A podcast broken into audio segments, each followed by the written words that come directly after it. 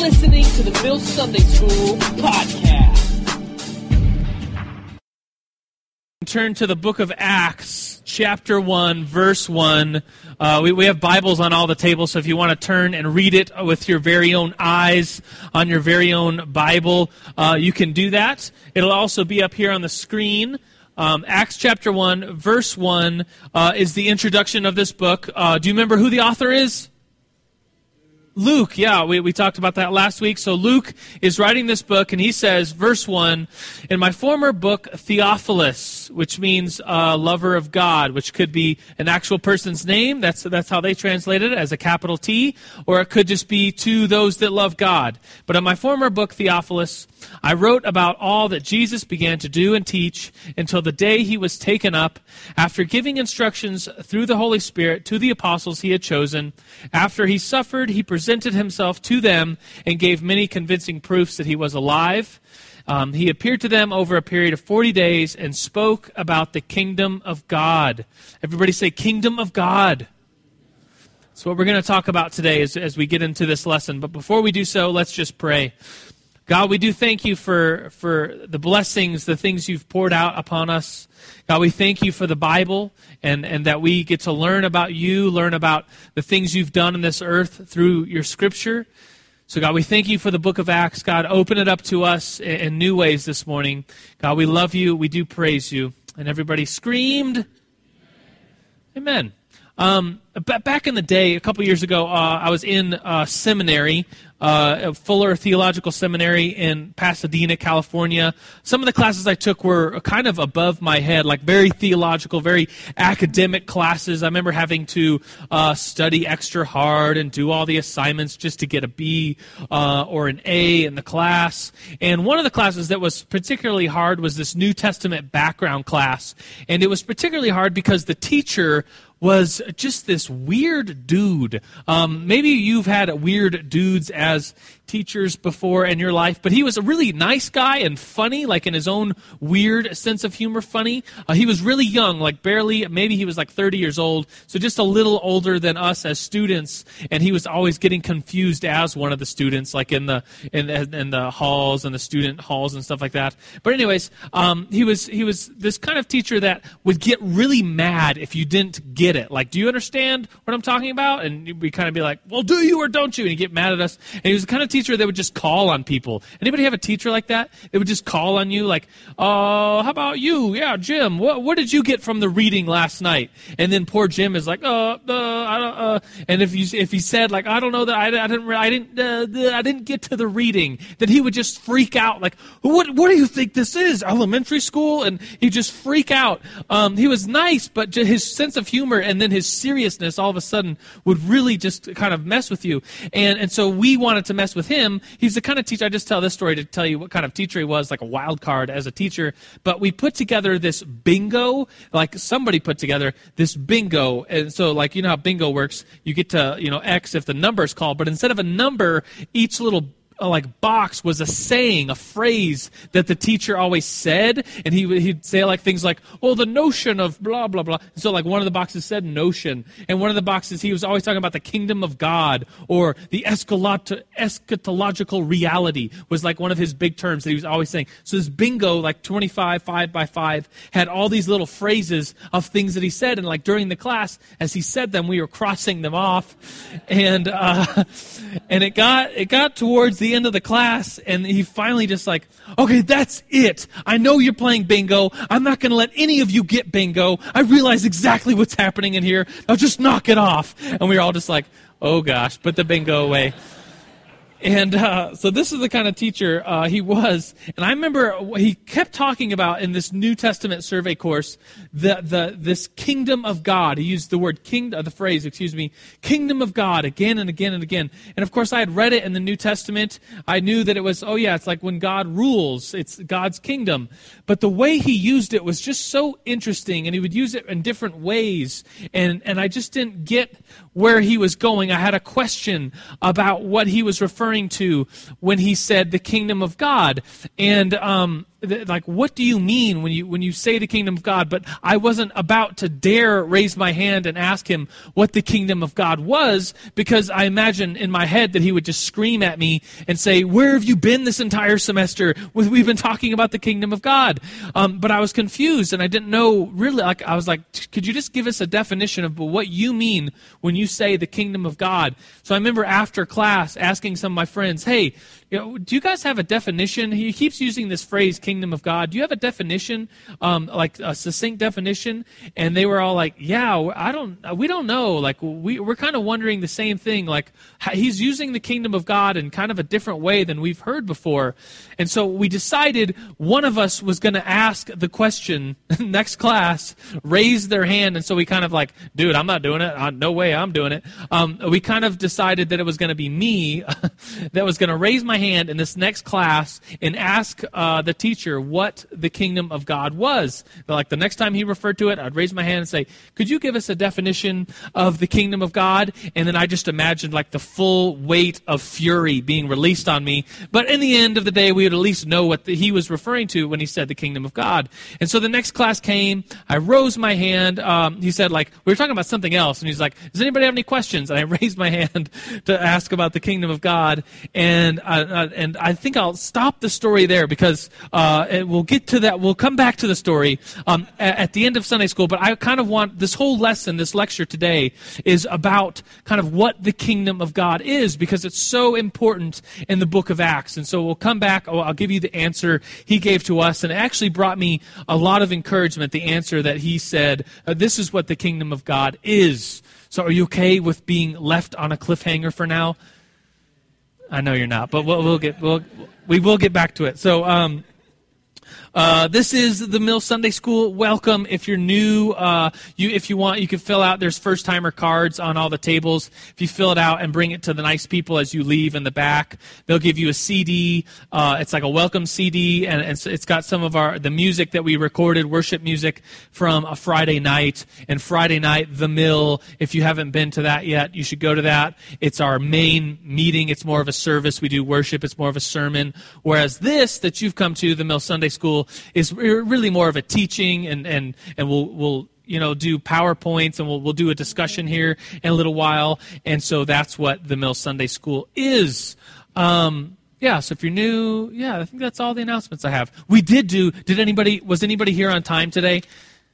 And, and put your name in this little hat thing. Um, we, will do an on-time drawing at the end of Mill Sunday School for uh, I'll, I'll, I'll, give away three of my books and so I, it's the college adventure handbook. So if you were here and you were early and you were awake enough to realize that there was an on time drawing with a hat um, and you filled it out, then we'll do that. But thank you for being here early uh, or on time today. I realize that losing an hour of sleep is not the easiest thing in the world. So thank you for being here. Give yourself a big hand for getting out of bed. It's a, it's a big deal. so, let, us jump right into today's lesson. Uh, on your notes uh, on this on the skillet, is there's only a few points today. Uh, it says review and uh, and I quickly want to review what we talked about last time. This will just take a few uh, minutes.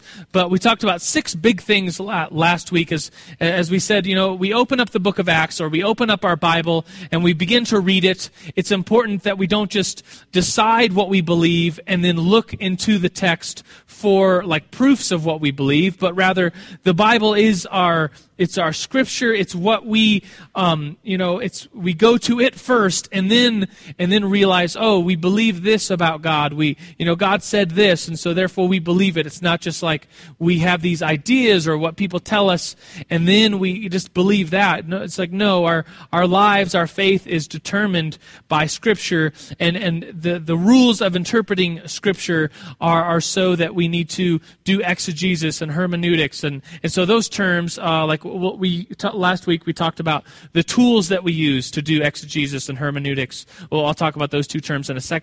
But we talked about the tools being commentaries, study Bibles, Gr- Greek resources, since the New Testament was originally written in Greek, Hebrew resources, those being the tools that, that you can use, that I can use, that scholars can use to write the commentaries, um, so that we have background information of what the Bible is is telling us, and we're not just guessing at things that it could mean. Um, we talked about the difference between inductive and deductive, especially when studying Scripture. We talked about how Inductive is looking at the actual text itself and finding patterns and making hypotheses and theories about what the text is telling us, this big picture of Scripture. Whereas deductive is like the idea that you have this idea in your head of what you think God is like, and then you go into Scripture to try to find that idea and try to prove the idea. We would say that's not the way you should do it. You should do it by studying the text inductively first and then um, getting big ideas from the text. And so that does involve a lot of work, it involves a lot of reading. Is everybody with me so far? Okay, and if you were here last week, you should be right on. If you weren't here, we always podcast our talks. I think last week is last week's talk is already up. So that's inductive versus deductive. The next big point hermeneutics and exegesis. These are the, the, the, big terms. Hermeneutics is when we try to interpret what it means. That's hermeneutics, exegesis, what, this, what the passage is actually saying. It's important that we, we go into the text knowing that it's not written to us, but for us. And so it's, it's written in an ancient culture, it's written to an ancient culture. We do have to interpret it for us for today. Um, the last week's talk, we talked about some of the background of the book of Acts talked about the, how the author is probably Luke. Uh, we gave some reasons why we think it's Luke, the same author of the book of Luke. Uh, we talked about how the audience is not us. It's an ancient culture, therefore we need to interpret it. Uh, we talked about the big picture of Acts, that it's the birth of the church, salvation messages throughout, that it's the missionary journeys of a dude named Peter, and then the conversion of a dude named Paul, and then his missionary journeys throughout the entire rest of the book of Acts. That's a big picture. Then we talked about this idea of take it and eat it, and, which is a quotation of Ezekiel, where God tells Ezekiel to take a scroll and eat it, consume it, and then speak the word of God. And how we, we, we decided that, you know, it's good to know Scripture with our head and to study it with our mind. But if we're not transforming our lives to it and really believing what it says and not just saying we believe what it says, then we're not doing, we're not being transformed. We're missing the big point. that was last week's talk in less than two minutes. Pretty cool. So uh, let's slow down for a second and talk about the ascension. So this is new information. This is what we're talking about this week the ascension. Do you know what the ascension is?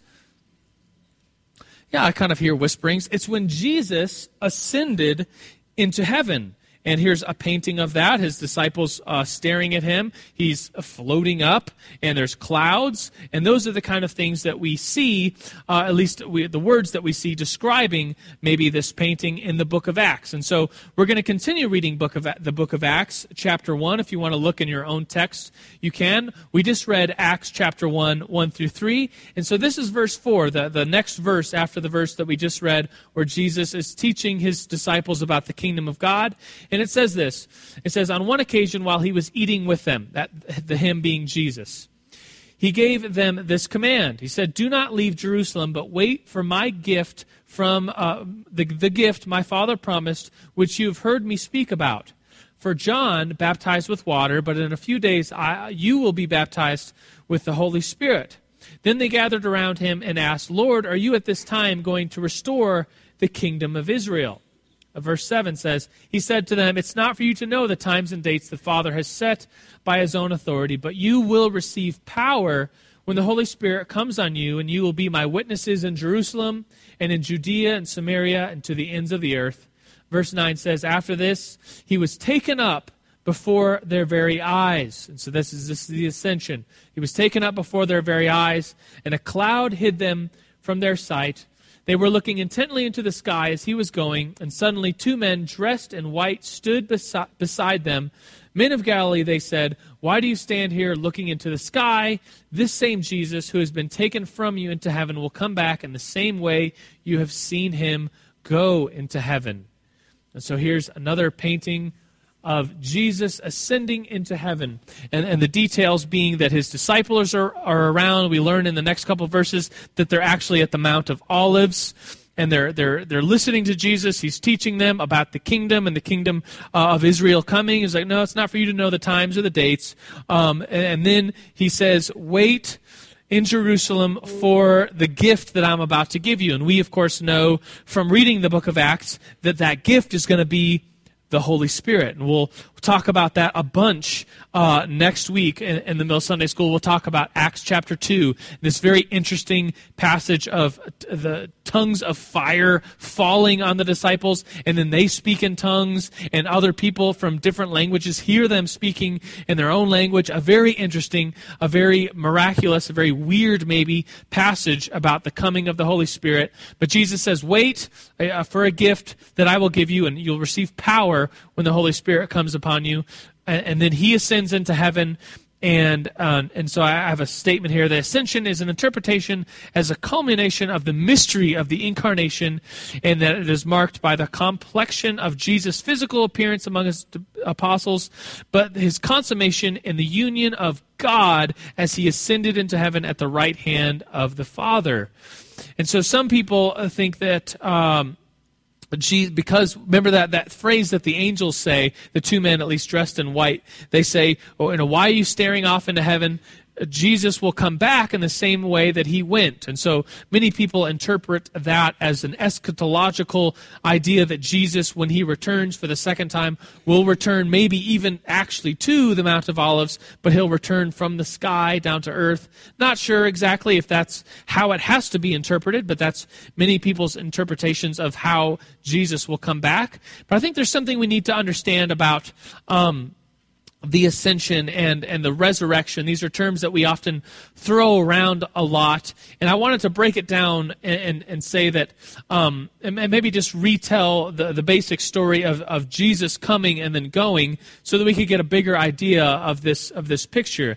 Because we all know the Christmas story, right? That Jesus is born, uh, in Bethlehem. He's placed into a manger. He's born by natural means of, of a mother, but somewhat unnatural or spiritual because we find out that Mary was claiming to be a virgin. That Mary said that the Holy Spirit uh, came to her and said she is pregnant. And so, like, the mystery of how exactly that works, because, I mean, you all took sixth, sixth grade health class, right?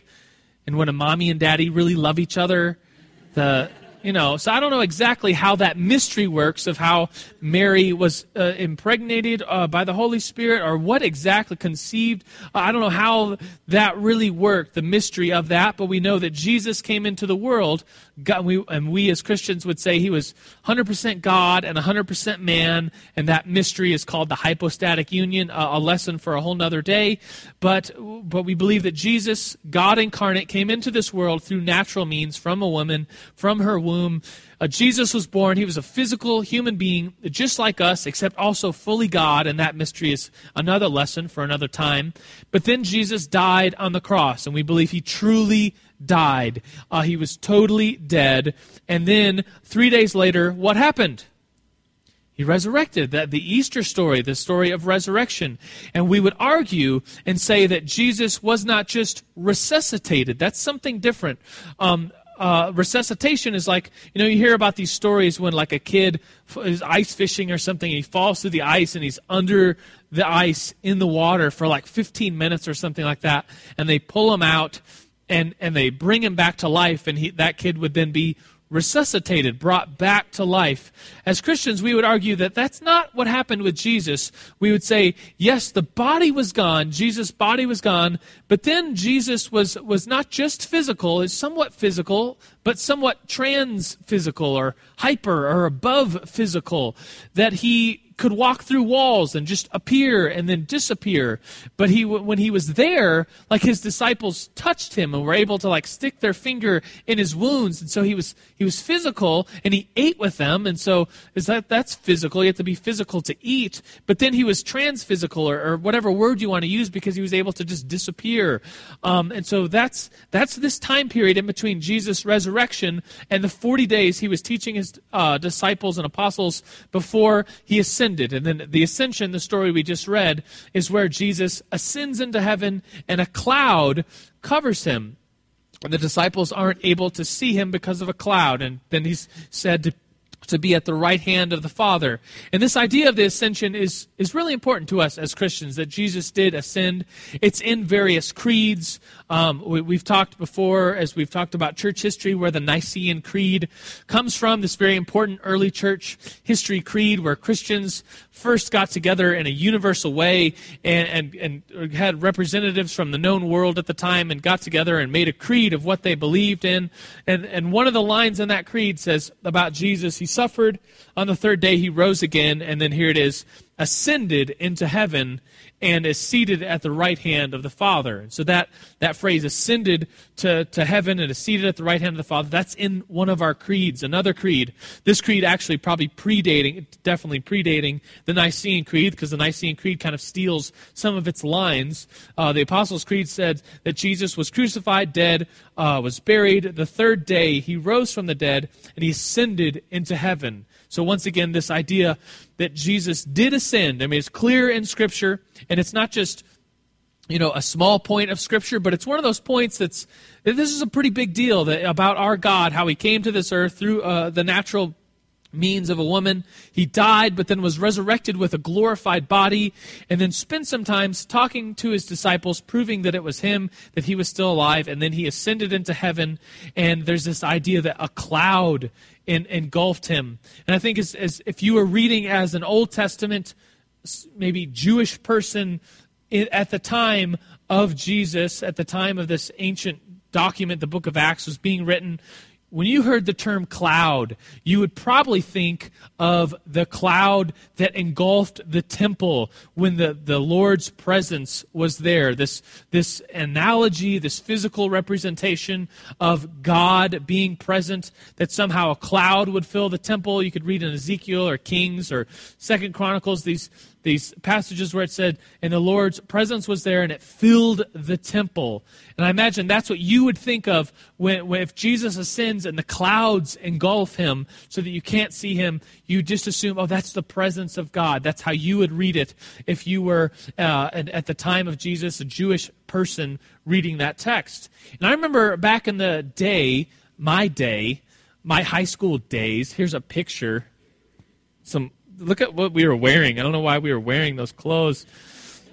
Um, but that, that big white line is pointing to me. This is like a high school, uh, our Christian high school church youth group. We went to like this, like this. Uh, I don't even know what it was like a like a theme park, but I don't know what the theme was. It was really weird.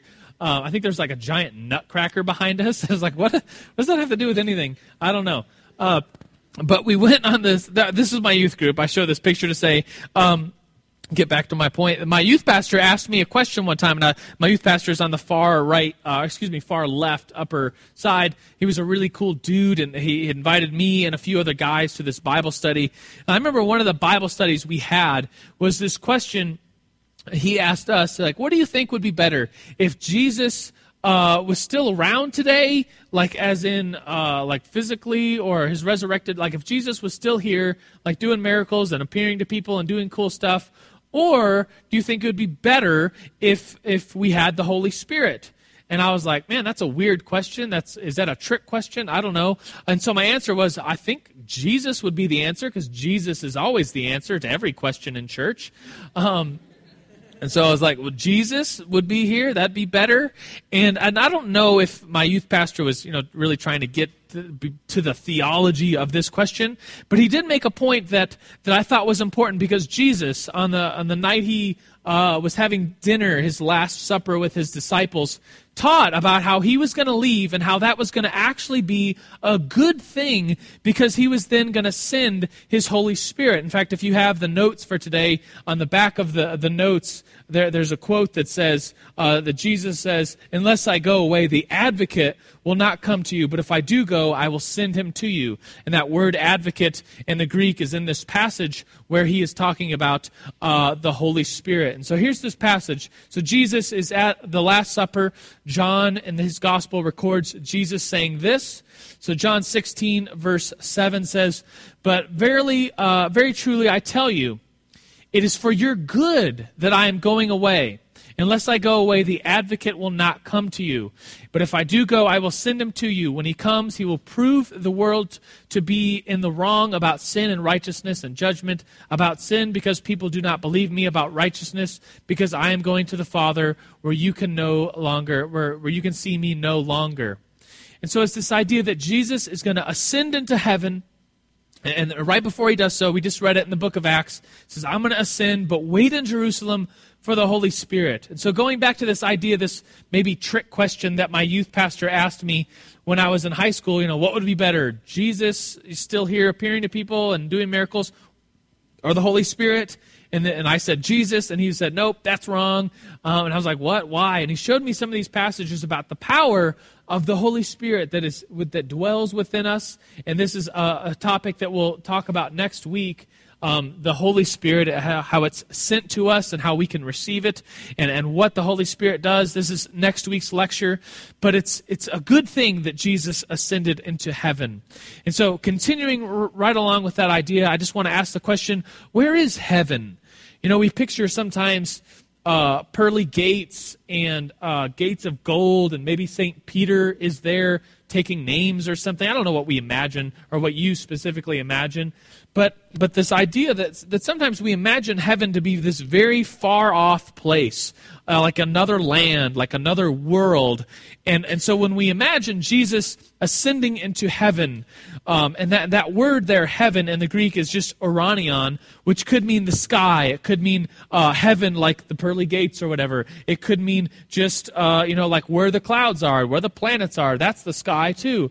And so when Jesus ascends into heaven, and then it says he's seated at the right hand of the Father, we could picture, and I, I, would imagine we'd be picturing it wrongly if we just imagine, oh, Jesus is now in another world, far, far away, in another galaxy, uh, in a fairy tale land. Jesus is he's pieced out. He's he's somewhere else.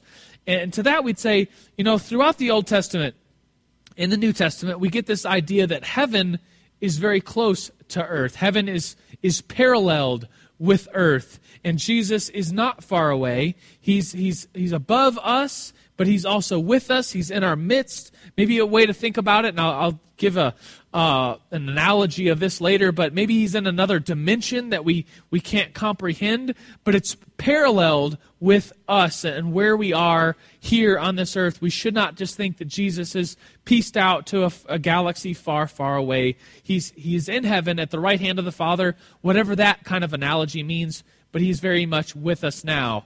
Which brings us to this idea of the kingdom of God. And that's, that's where we started this morning. And the kingdom of God is, I think, extremely important for understanding the book of Acts. Um, I, I, don't think it's any, um, any uh, coincidence that the book of Acts starts and ends with the kingdom of God. And so I have a picture here of a book ends, that in some ways the kingdom of God is the book ends of the entire uh, book of Acts. That the kingdom of God is talked about. Acts chapter 1, we read it this morning. Acts chapter 1, verse 3. Jesus is, is hanging out with his disciples. It says he appeared to them over a period of 40 days and spoke to them about the kingdom of God. That's the very first passage of Scripture in the book of Acts. And then if you flip to the very end of the book of Acts, you could look there uh, and see if I'm right. But Acts chapter 28, verse 30, the very last ch- verse of the last chapter of Acts, it says that Paul, um, it, Paul was there for two whole years. It's talking about Paul getting to Rome. It says Paul was there for two years. Uh, stayed there in his own rented house, welcomed all who came to him, and he proclaimed the kingdom of God and taught about the Lord Jesus Christ with all boldness and without hindrance. And so, this kingdom of God deal, this kingdom of God idea that comes to us in the book of Acts is, is not only the first thing and the last thing that's talked about, but throughout the book of Acts, the kingdom of God. So, what in the world is it? We'll kind of get to that question in a minute.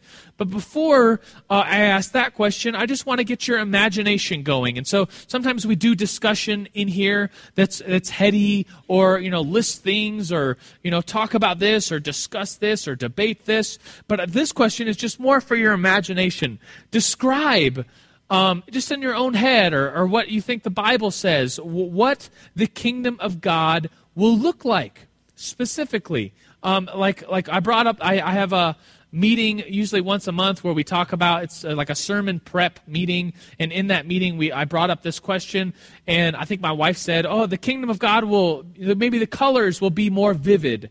And then uh, Jordan said well maybe they'll you know we'll we'll see what true forgiveness really looks like. And so I think it's okay this this, this this discussion question is okay to kind of get your imagination going a little bit and, and as we talk about well if God was really in charge, if God was really on the throne of this earth, what would be different? What would it look like? And you could say things like uh, maybe we would gain an hour of sleep every night instead of losing it. Or maybe the coffee would taste better. Or you could get more theological with your answer. But I just want to maybe pull on the, the strings of your imagination, if that makes sense. Okay? So t- turn to somebody around you or as a table and, and maybe just list some things. What does the kingdom look like? If any of you uh, out there would like to share with all of us maybe something that you said or you thought was particularly interesting. I heard a lot of people laughing, so I wonder if there's if there's anything funny you want to share, that would also be okay. Uh, yeah, uh, no up front, and again, there's two Aaron and Joel back here in the red shirt have the mic, so get their attention if you have something to share. Is this on? It's not on. is it on? This is. Is this on? I can hear it. Okay. Good. Yeah. I don't think it matters what the kingdom of God looks like, really. It doesn't matter. Literally, what it looks like. Gold roads or dirt roads, it really doesn't matter. Now, John had a good point. Conceptually, it probably looks like prayer, probably looks like scripture, probably looks like worship. But what it literally looks like really doesn't, I don't think, I won't speak for John, really doesn't matter. So what it really like specific looks like doesn't matter, but there'll be aspects of worship and scripture and Bible stuff. Cool. It's good. Yeah. Anybody else? Yeah, in the back there's somebody. Anybody on the side? Here, since, since Can you uh. I'm You, lazy. you okay? Go ahead. Okay, uh, I'm going to have to go with the C.S. Lewis point of view on uh, heaven. Oh yeah. Uh, whip out Lewis. well, in the Chronicles of Narnia, the last battle, um, which is actually more theological than you think it would be, it's better. It's just better. The It's- kingdom of God it's is better. They, they keep going further and further into the new Narnia, and things get better. Colors are more vibrant. Uh, everything is just better. There's no corruption. There's no bad. yeah. The kingdom of God will be better. Yes. Back here, somebody had their hand raised. Okay, I think it's like a really huge hill, like a, for skiing, and you can go down, and there's like a portal that will like when you ski down, you can portal yourself to like a different hill every single time, and there's like infinite amount of ski hills, and that would be my heaven. Right. um. All right. Uh, anybody else? Yeah, up in the front, and then and then he'll, he'll get the last comment. Yes. All right. The way I see it is this you have the whole thing of the first man Adam sinning, leaving the Garden of Eden. Yeah. And then you have the fact in Revelations that talks about the New Jerusalem. So my point of view is this you have both of them that are going to be present in heaven or the kingdom of God. You're going to have the New Jerusalem, which John, I think, is describing a little bit with your golden streets and Yeah. the rubies and gems and diamonds on the walls. It's going to be magnificent. But what's outside the Jerusalem? To me, I, I can just see this huge vast of land like the Garden of Eden with the rainforest type texture where you're like walking through greenery that you just love to play in. You love the magnificent, I mean, like mountains of Pikes Peak when you're hiking on the trails and you just like, awe. So you'll be in awe, and the, you mentioned the phrase "the New Jerusalem" and Adam and Eve, maybe a restoration of how God originally uh, created things. You have something, Joel? Yeah, I, I kind of feel like the kingdom of heaven is not so much what it looks like, but what it actually is. Kingdoms are, are regimes of authority and, and order and things like that. And so it's not so much like the, I don't think the physical representation or the physical appearance of the kingdom as much as it is the principles of the kingdom. Yeah. Where, which are co- almost completely polar opposite of what the principles of our world are. Uh, where it's kind of like you serve yourself. You try to you try to get ahead. You try to get your own stuff going for you. Yeah. Whereas in the kingdom of heaven, you're serving the people around you, and you're you're looking at people around you as better than yourself, and you're looking at what God's priorities are rather than yours. That's good. Yeah, the, these idea. And I I asked that question to kind of get our imaginations going about the kingdom and what the kingdom will look like when it comes, and maybe maybe a, a qual- quantification question uh, also would be how far away is the kingdom? And i mean by that how far away is it in time? Uh, like is it years from now or is it right now? Or how far away is it in the universe? Like here, here's a picture of michelangelo's god in the sistine chapel. Uh, but of course adam is missing from, from this, this painting and it's just like the universe that somehow god is far, far away in a galaxy far away, um, uh, just doing his own thing and maybe having his presence on this world. But we would say as Christians, well, he's, he's much closer than that. This is the actual, or at least a picture of the actual painting in the Sistine Chapel that, uh, that God, when he created Adam, was right there and their, their fingers are touching in this very famous, this painting. Um, but God continues to be right with his creation, that, that God is near us, so therefore, the kingdom is near us. And uh, when we close today, I'll go back to that classroom where I ro- rose my hand and asked what the kingdom of God was. But the answer may surprise you that, that it's a lot closer, both time wise and where we are wise, physically. The place of the kingdom is much closer than, than maybe some of us are, are thinking about, or at least our natural tendency is to think about God being far, far away, and that's not the case. But I want to take a little rabbit trail right now. These are literal rabbit trails. Um, but a rabbit trail, if you know anything about rabbits, you know that a rabbit, like if a dog is chasing a rabbit, a rabbit will seem like it's just going here and there and everywhere to get away from the dog but the the rabbit is will eventually get in a like a circle and the rabbit will get back on its own trail so that the dog can't find it. Like it'll get on this trail and run around and around and around its own tracks and then and then at some point jump off of its own track and the dumb dog will just keep going around and around in the circle. So it's, it's a pretty brilliant uh, idea. And so whenever a teacher's like here's a rabbit trail the rabbit trail should go back to its main point. and so let's take a little rabbit trail shall we? All right. It's called uh, the flatlanders analogy not to be confused with the flanders uh, analogy. But uh, some of you, is anybody familiar with Rob Bell and his teaching, uh, Everything is Spiritual? It's like a video s- series. He gave this analogy of the Flatlanders, and he said, Oh, this isn't my analogy. It's actually this guy's analogy. Edwin Abbott, who lived in the 1800s, a mathematician, theologian, they came up with this book. Uh, it's classified, categorized as science fiction, although it could be more precisely called mathematical fiction. Sounds like a great read, doesn't it? Anyways, uh, it does to me. Uh, but he kind of stole it from. Uh, I don't know, know that uh, that guy gets the credit. Maybe Plato should get the credit uh, because it seems a lot like his analogy or allegory of the cave. If you ever had to read that in a English lit class, like I did, or maybe a philosophy class, um, and, and the analogy goes something like this. And so it, it's not the analogy of the cave, but the Flatlanders analogy. And so we'll we'll go to the whiteboard now. And so hopefully technology will work, and there'll be a whiteboard up there. Um, sweet, so far so good. And, and we have this uh, three, excuse me, two dimensional world.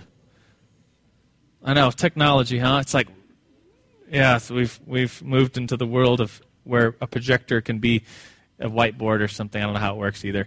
Um, but this world, let's just imagine this two dimensional world where uh, two dimensions just being length and height. Three dimensions, of course, would be depth. Like we live in a three dimensional world. We can go up, down, or sideways, uh, or uh, cross sideways uh, on a plane. Our, our plane is three dimensional, whereas these people would just be living in uh, a two dimensional world, just hanging out I don't know if that came out very good on the screen up there. Yeah, good enough. So the, let's just call them Mario and Luigi. Uh, Do you remember the old? I know most of you are probably not old enough to remember, like the first Nintendo that came out. Uh, anybody? And the the Super Mario Brothers. You know how it goes, right? Can't get that high today. Lost an hour of sleep last night. Um, But anyways, Mario and Luigi live in a two-dimensional world. They can go up, they could jump, they could go down pipes, but they could just go right, left, up, or down, uh, or kind of like in, in between. But they can't like come out of the screen um, like some 3D video games these days when you're like walking around blowing up people and opening doors and cutting off heads and stuff like that. That's that's three dimensional. That's crazy talk. Um, the the real video game is the two dimensional game. Anybody else agree with me? The Mar- all right, sweet. All right, some old school gamers. Anyways, so this is Mario and Luigi living in a two-dimensional world, and and so if a three-dimensional object was to enter their two-dimensional world, you know, all they would be seeing is each other and and 2D. And so me being in 3D, if I wanted to like stick my hand through the screen so that they would see it, how would they see it? Well, since they can't see it coming, since they're not three dimensional, they would just see what appears two dimensionally. And so, like, if I stuck my hand through, starting with my fingers, they would see uh, the five fingers one, two, three, four, five fingers enter into their world. And, and then, as, it, as my hand kept going through, it would end up as an arm going through, and so that's like my arm, all they would see is a big circle. They would see five little circles or, or circles showing up at different times because my fingers are different lengths. And as I entered in my arm into their world, then they would just see uh, a one big circle, and they would be like, "Dude, what was that?" Say, you know, one of them was to be like, dude, I saw one circle, then another, and then one, two, three, five. I saw five circles, and then those five just kind of like merged into one big circle. That was weird, huh? And like, yeah, that was very weird. And if one of them was like, you know, uh, maybe that they were all connected, and the other person's Mario or whatever is like, dude, they're not all connected. They were, you know, there was a circle, then another circle. There's five circles, and then it opened up into one big circle. And the, and the other person's like, no, I feel or I sense that there, there's another dimension. And the other one's like, what? That's the stupidest thing I've ever heard of. Um, but I sense that maybe that was a hand and the and the other one would be like that's the stupidest thing i've ever heard. And the person trying to explain it would talk about maybe their feelings or or senses that that somehow the, there's another dimension. I, I felt you know like maybe that was the hand of the one that created us coming through the screen is maybe how they would talk about it, and and that's that's this this analogy, and there's lots of problems, of course, uh, phil- philosophically with this analogy. Analogies are just simple ways of expl- explaining things, but that's maybe how they would see the world around them, and they would just talk about presences and uh, senses and feelings of another dimension. And so, if I got like very close to them, uh, almost touching them, or or, or blew on them, I don't know that they would feel it, but maybe they would sense it in their two dimensional world, and they'd be like, dude, did you feel that? Uh, and the other one would be like, yeah, what was that? That's just weird. And they would talk about it maybe in the in the terms of sensing and feeling and and maybe having faith that oh maybe there's another dimension out there. Maybe there's more. There has to be more than than just the world that we see and the world that we can observe. There seems like i feel like there is more. And as we look at the book of acts and, and in this world of of being t- two-dimensional and the, the book of Acts talks about how the Roman Empire was around at the time, and the Roman Empire, maybe all their world was was in this this two dimensional world of uh, the king and the kingdom is the Roman Empire, and there's the might is right, and the the Roman emperor Caesar is God. There was another person who came into this world of the Roman Empire. So we'll go back to uh, the PowerPoint, and, and we'll we'll see Jesus here. Jesus being this other person, this person outside of, as we as Christians would say, he was from another dimension, of course, in this analogy only. Um, he was from another dimension and came to our world and said, What you see and, and what you're in is, is, is one way, but I'm here to tell you that there's another way. And Jesus talked about the kingdom coming to earth. And he said some very weird things, like Jesus in Luke chapter 17, same author, by the way, as the book of Acts. Jesus says, The kingdom uh, of God is not something that can be observed, nor will people say, Here it is, or there it is, because the kingdom of God is in your midst. And so then we, like, man, that's weird. That's a weird statement. As, as, as some of us were thinking, oh, the kingdom of God will be uh, like heaven. And, and we imagine puppies and um, golden things and golden roads. And it's like, well, Jesus is saying that the kingdom of God is here and don't he says don't go looking for it because it's actually in your midst and and going back to the analogy of the two-dimensional world it's like uh, maybe it's another dimension that's all around you and you just can't tell, but it's there and it's in your midst. And, and so the book of Acts, one, one theologian, his name is N.T. Wright. I'm a big fan of him. He taught a series on the, the book of Acts and he called it the Heaven on Earth Show. Kind of sounds very circus like, um, like the greatest show on earth kind of thing, but he referred to it as the Heaven on Earth show that when the kingdom comes, and, and Jesus said, the kingdom of God is here, it's at hand, it's now, it's in your midst. Don't go looking for it. Don't say here it is or there it is, because it's here, it's right now. And so the kingdom of God is this thing that, that when the kingdom comes, things are set right. When the kingdom comes, you know, the world is saying that might is right, and you know, you know, kill your enemies. But Jesus says, Bless your enemies. Jesus says those that are suffering are, are the ones that will inherit the, the earth. The meek will inherit the earth. The, the, the, those that are they're suffering will be blessed. And it's like, that's so interesting. That's so weird that he would say it that way, that the kingdom is already. And so we read the book of Acts and we see things like a cripple begging for money outside the temple. And the, if the kingdom of God really is here, uh, then maybe Peter and John in Acts chapter 3, which is what happens, say, money we don't have, but what we do have, we give to you. In the name of Jesus Christ of Nazareth, walk. And so this crippled man stands up.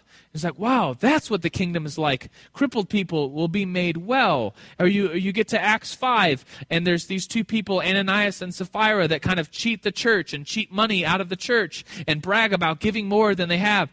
And then, well, if the kingdom really is here, then the wrongs will be made right. And, and that's what happens with Ananias and Sapphira. They're punished for, for their wrongdoings. Or uh, you look at Acts chapter 20, when the, Paul is preaching, and there's this guy sitting on the windowsill on a third story and he falls asleep and falls out of the window and dies, Paul goes outside and says, Don't worry, he's alive. And, and then he, he's alive. And that's the kind of thing that happens in the kingdom of heaven. It's much closer to us than, than what we can imagine because it's hard for us to we always at least in my head I'm, I'm, guilty of imagining some place far far away that's oh there's puppies and, and, and rainbows and nice stuff in the kingdom of god. And jesus says it's here it's now. Um, and, and so going back to that classroom the, the story i started off with of pretty much a crazy teacher um, teaching about the kingdom, and I was about to raise my hand and say, What is the kingdom of God? Um, I did. I, ra- I, raised my hand. I, I, worded it probably better than what in the world is the kingdom of God, but I was pretty much asking that question. And instead of the teacher saying, Where have you been all this semester as I've been talking about the kingdom of God? Instead, he looks at me and points to me and says, this is probably one of the best questions that have been asked all year. Thank you for asking such a wonderful question. And I just felt like, yes. And my friends were like, man, why didn't I ask the question? But I got the credit for asking such a great question, which to me I thought I was going to get rebuked for not paying attention or anything. But he said, That that is the question. That is this great question. What is the kingdom of God? And then he started talking in like weird things. He was like, The answer is shockingly simple, and yet the answer is simply shocking. And I was like, What does that mean?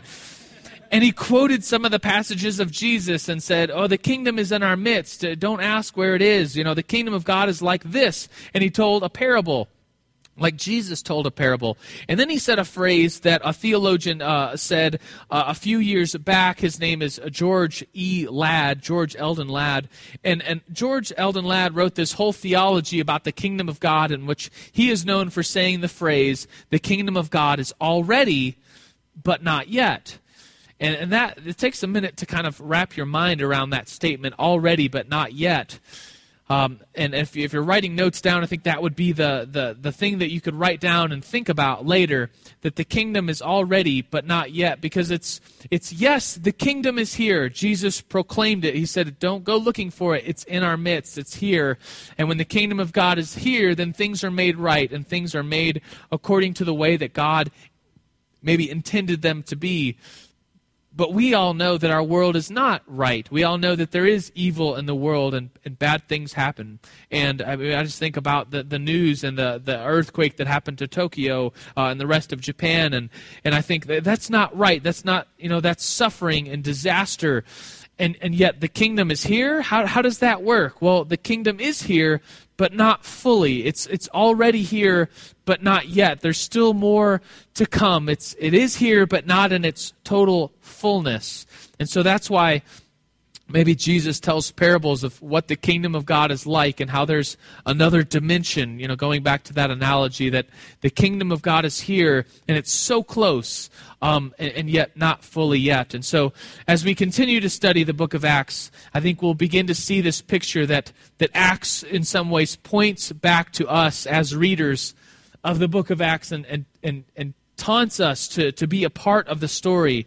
Maybe taunting isn't the right word, but engages us or invites us to be a part of the story that, that yes, the Holy Spirit has come and the church was established in Acts chapter 2, and, and it and it kept going. Like we today here, as a part of the Mill Sunday School, are a part of the church. We are a part of the kingdom. And so it's with that idea that, that we're going to close now in, in prayer and, and this expectation that next time in the Mill Sunday School, we'll talk about the Holy Spirit and how it came and how the birth of the church happened. So let's pray to close.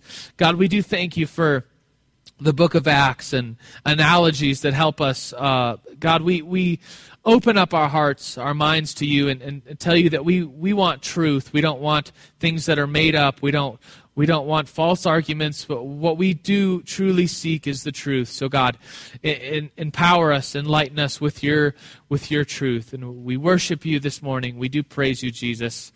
Amen. Amen. All right. If you were here on time, a quick drawing. If your name's in the hat, I'll pick three names. One, two, three. All right. These three people get a book. Uh, Lexi Hits. Uh, Jonathan Duan and Whitney Cronenberger get books. Everybody else, peace out. You're dismissed. Welcome.